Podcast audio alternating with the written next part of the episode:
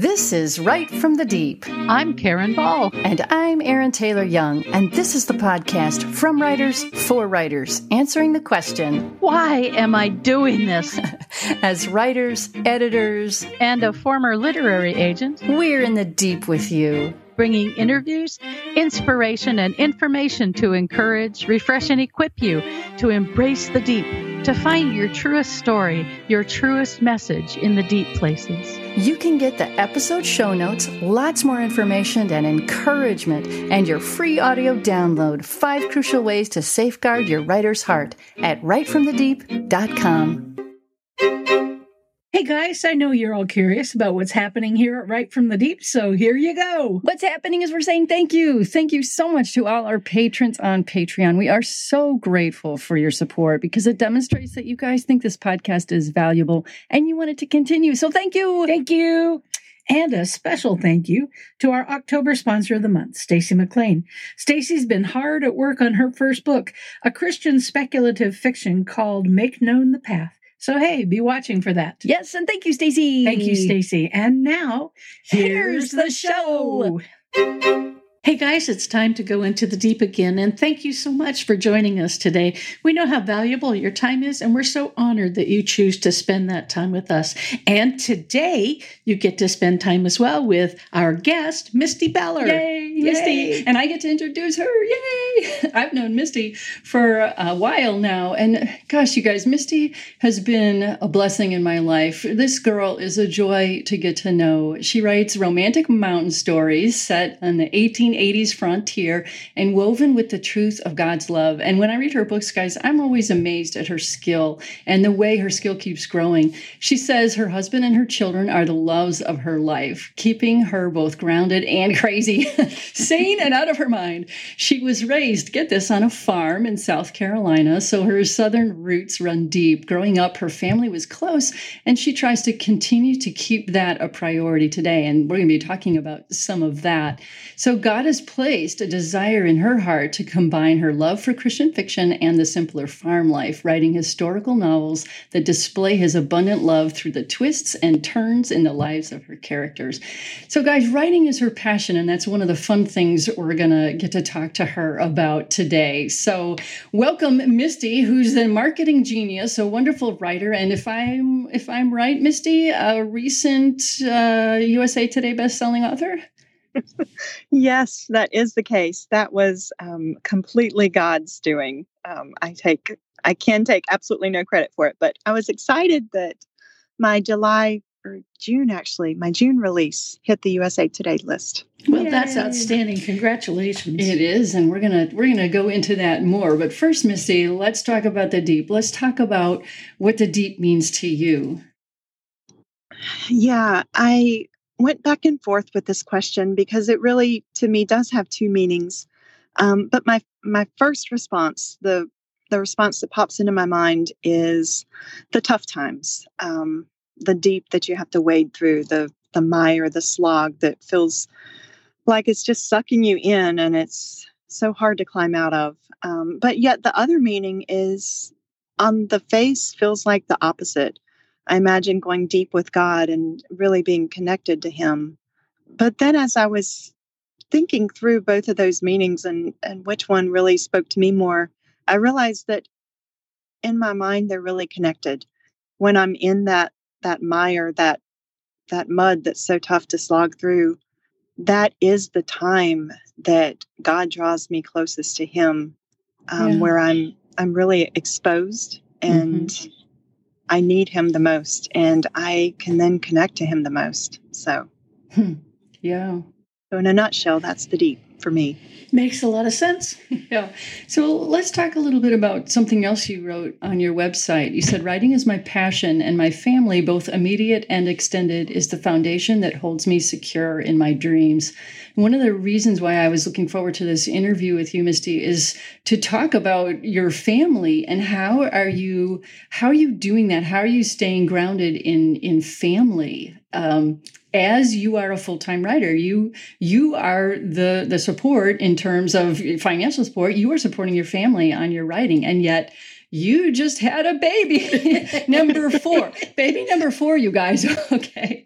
So your youngest now is what, three and a half months old. How are you doing this? I have no idea.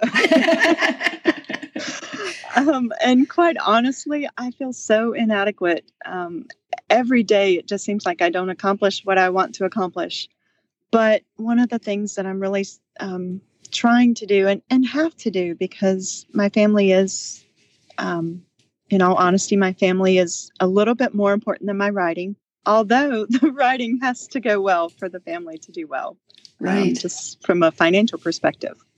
But I'm blessed with um, four kiddos. My oldest daughter is 12, and then the next one's eight, and the next one is three, and then our little boy is now three and a half months. My husband's not able to work, so the books are our income. Um, and honestly, God has just truly blessed me with the ability to write for my job to be something that I love so much. Mm-hmm. But I, I have to do it every day. It is work to me, mm-hmm. uh, work I enjoy, but it's still, um, you know, something that I sit down and do every day. I wouldn't be able to do that honestly without my extended family. Um, my mom helps with the kids so much. Mm-hmm. And I don't think I could do any of it without her. She's also one of my beta readers. Um, she also helps proofread my books. Um, wow. She is just such a blessing to me. I didn't realize what a blessing she was in my teenage years, but do we ever? but yes, since since I became an adult and a mom myself, um, she's also, I would say, one of my very closest friends. So, what has God um, taught you about discipline on this journey? He's still teaching me. I definitely haven't arrived there, but there's so much to do each day. Mm-hmm. I won't get it done, and I won't be able to fit it into the pockets of time that I have um, between taking the kids to school and giving each one a little bit of time each day. Um, I won't be able to get the work that I need to get done done unless I'm intentional about what has to be done. Mm-hmm. Making strong lists and really focusing on knocking out the things that are urgent. And honestly, right now, this time in my life, I'm pushing deadlines a little closer than I want to push them. Right. so I need to know exactly what has to be done when. And friends and readers have been very gracious when my responses aren't quite as quick as I want them to be. if it were a perfect world, I would be on top of everything, and I'm not. And Erin has been such a great friend to remind me to to extend a little bit of grace to myself. And I'm also just grateful that that everyone around me has also extended some grace. A real good friend of mine who was a Bible study leader of a Bible study that we attended for 20 years um, pointed me to the verse that talks about love your neighbor as yourself. And he says, we all love to hang on that love your neighbor, but we miss that, that offbeat comment that he makes, love your neighbor as yourself. And if we treated our neighbors the way we treated ourselves, our neighbors would be moving out. and, and so he was saying, you know, it's imperative that you treat yourself well so that you are equipped and refreshed and able to love others and treat them well. So being able to let go of the pressures we put on ourselves and to give ourselves that grace when we can't accomplish everything that we want to. And knowing that none of that is a surprise to God, that all of it is in God's hands and in his timing and we can rest in that. So that's that's a very important realization. One of the things that I love, Missy, about how you work, though, is that you're very, very organized. I've seen your flow charts. I've seen your your Excel spreadsheet for your releases and what you do. And I want to swing back around a little bit when we talked about you you getting on that bestseller list, and you say that is all God. And yes, that's true. That is all God. But at the same time, you did what you thought was the wisest marketing uh, for that to happen. You know, talk a little bit about your philosophy of planting those marketing seeds, but then leaving it in God's hands. Yeah. So I've been writing um, for a number of years now, and I've I published my first book. Um, I indie published it back in 2014, and it's been a very steady journey since then. At the time, I was working in the corporate world and I was doing a, a good bit of project management and um, eventually did some marketing as well. And I really like to analyze and try new things and see what works and tweak the process. And Yeah. um, I just really enjoy that strategy type thing. Um, so I've applied that to my books and I've learned so much through the years, um, just learning from people that I respect and have done what I want to be able to do with my books. Then applying each of those steps with my my newsletter, getting to know readers, really identifying um, what type of books I wanted to write, narrowing down my brand, connecting with readers who enjoy the same books that I enjoy and that I enjoy writing. Which for me, you read some of that description off my website, Erin, that it's really mountain stories. I connect with um, people who love those adventurous stories set in the mountains. Um, really, an escape from reality. A simpler time, but a, a Yeah. much tougher time. Yeah. It's interesting. It's an escape from reality, but but it's not because the things that we learn from going on those vicarious journeys, Yes. um, uh, the the truths from Scripture, those are all timeless, and so Yes. they. That's why it's so important to to read the books that have that Christian foundation because everything that we read in our okay, and I'm using little quotation marks here in our entertainment actually becomes a learning opportunity for our relationship with God and with those around us. That is so true. And I learn so much with each book that I write. And God tends to um, either have me put what I'm learning at the time as the spiritual arc for one of my characters, or else He um, teaches me what He wants me to learn as I'm writing, which has kind of been the case in this this book that I'm just finishing right now. But kind of back to your comment, Erin. Each book I've worked so hard to make not only the writing better, but also um, to to be a little smarter, to be a, a little better um, steward of the resources that that I've that God has been building. So Hmm. Um, get each book into the hands of a few more readers. Um, grow my continue to grow my email list between each launch. Um, so it's it just gradually amped up until book seven in that series um, released did really well.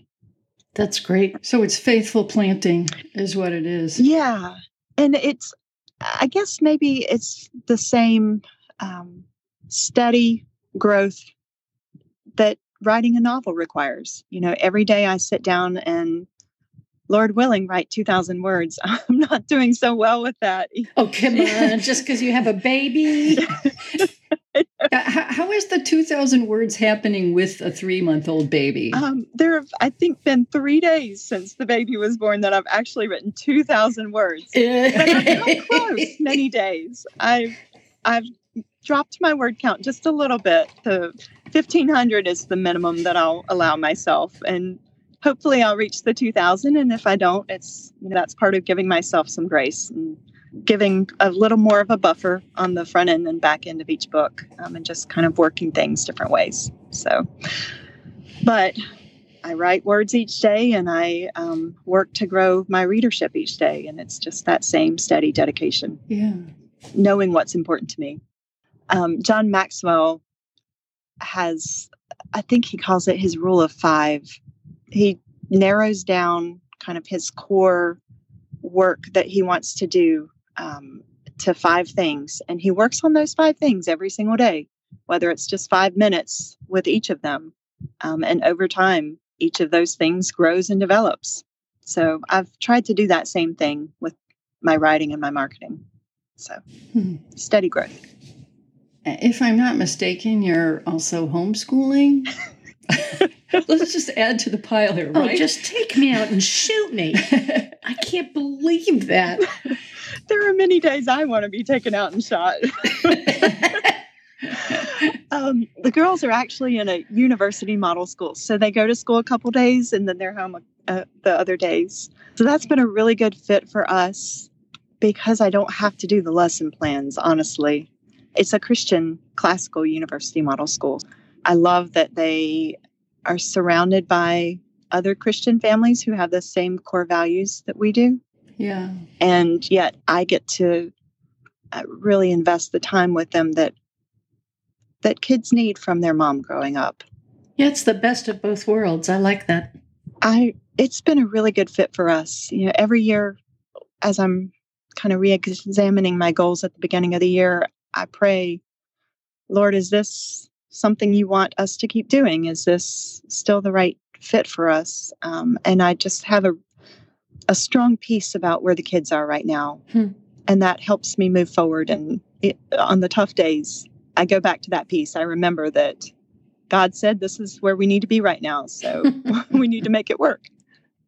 That, that's an interesting point and a valid, important thing for us to catch out of that. You go back to that peace because just because God says this is the way it's supposed to be does not mean it's going to be easy.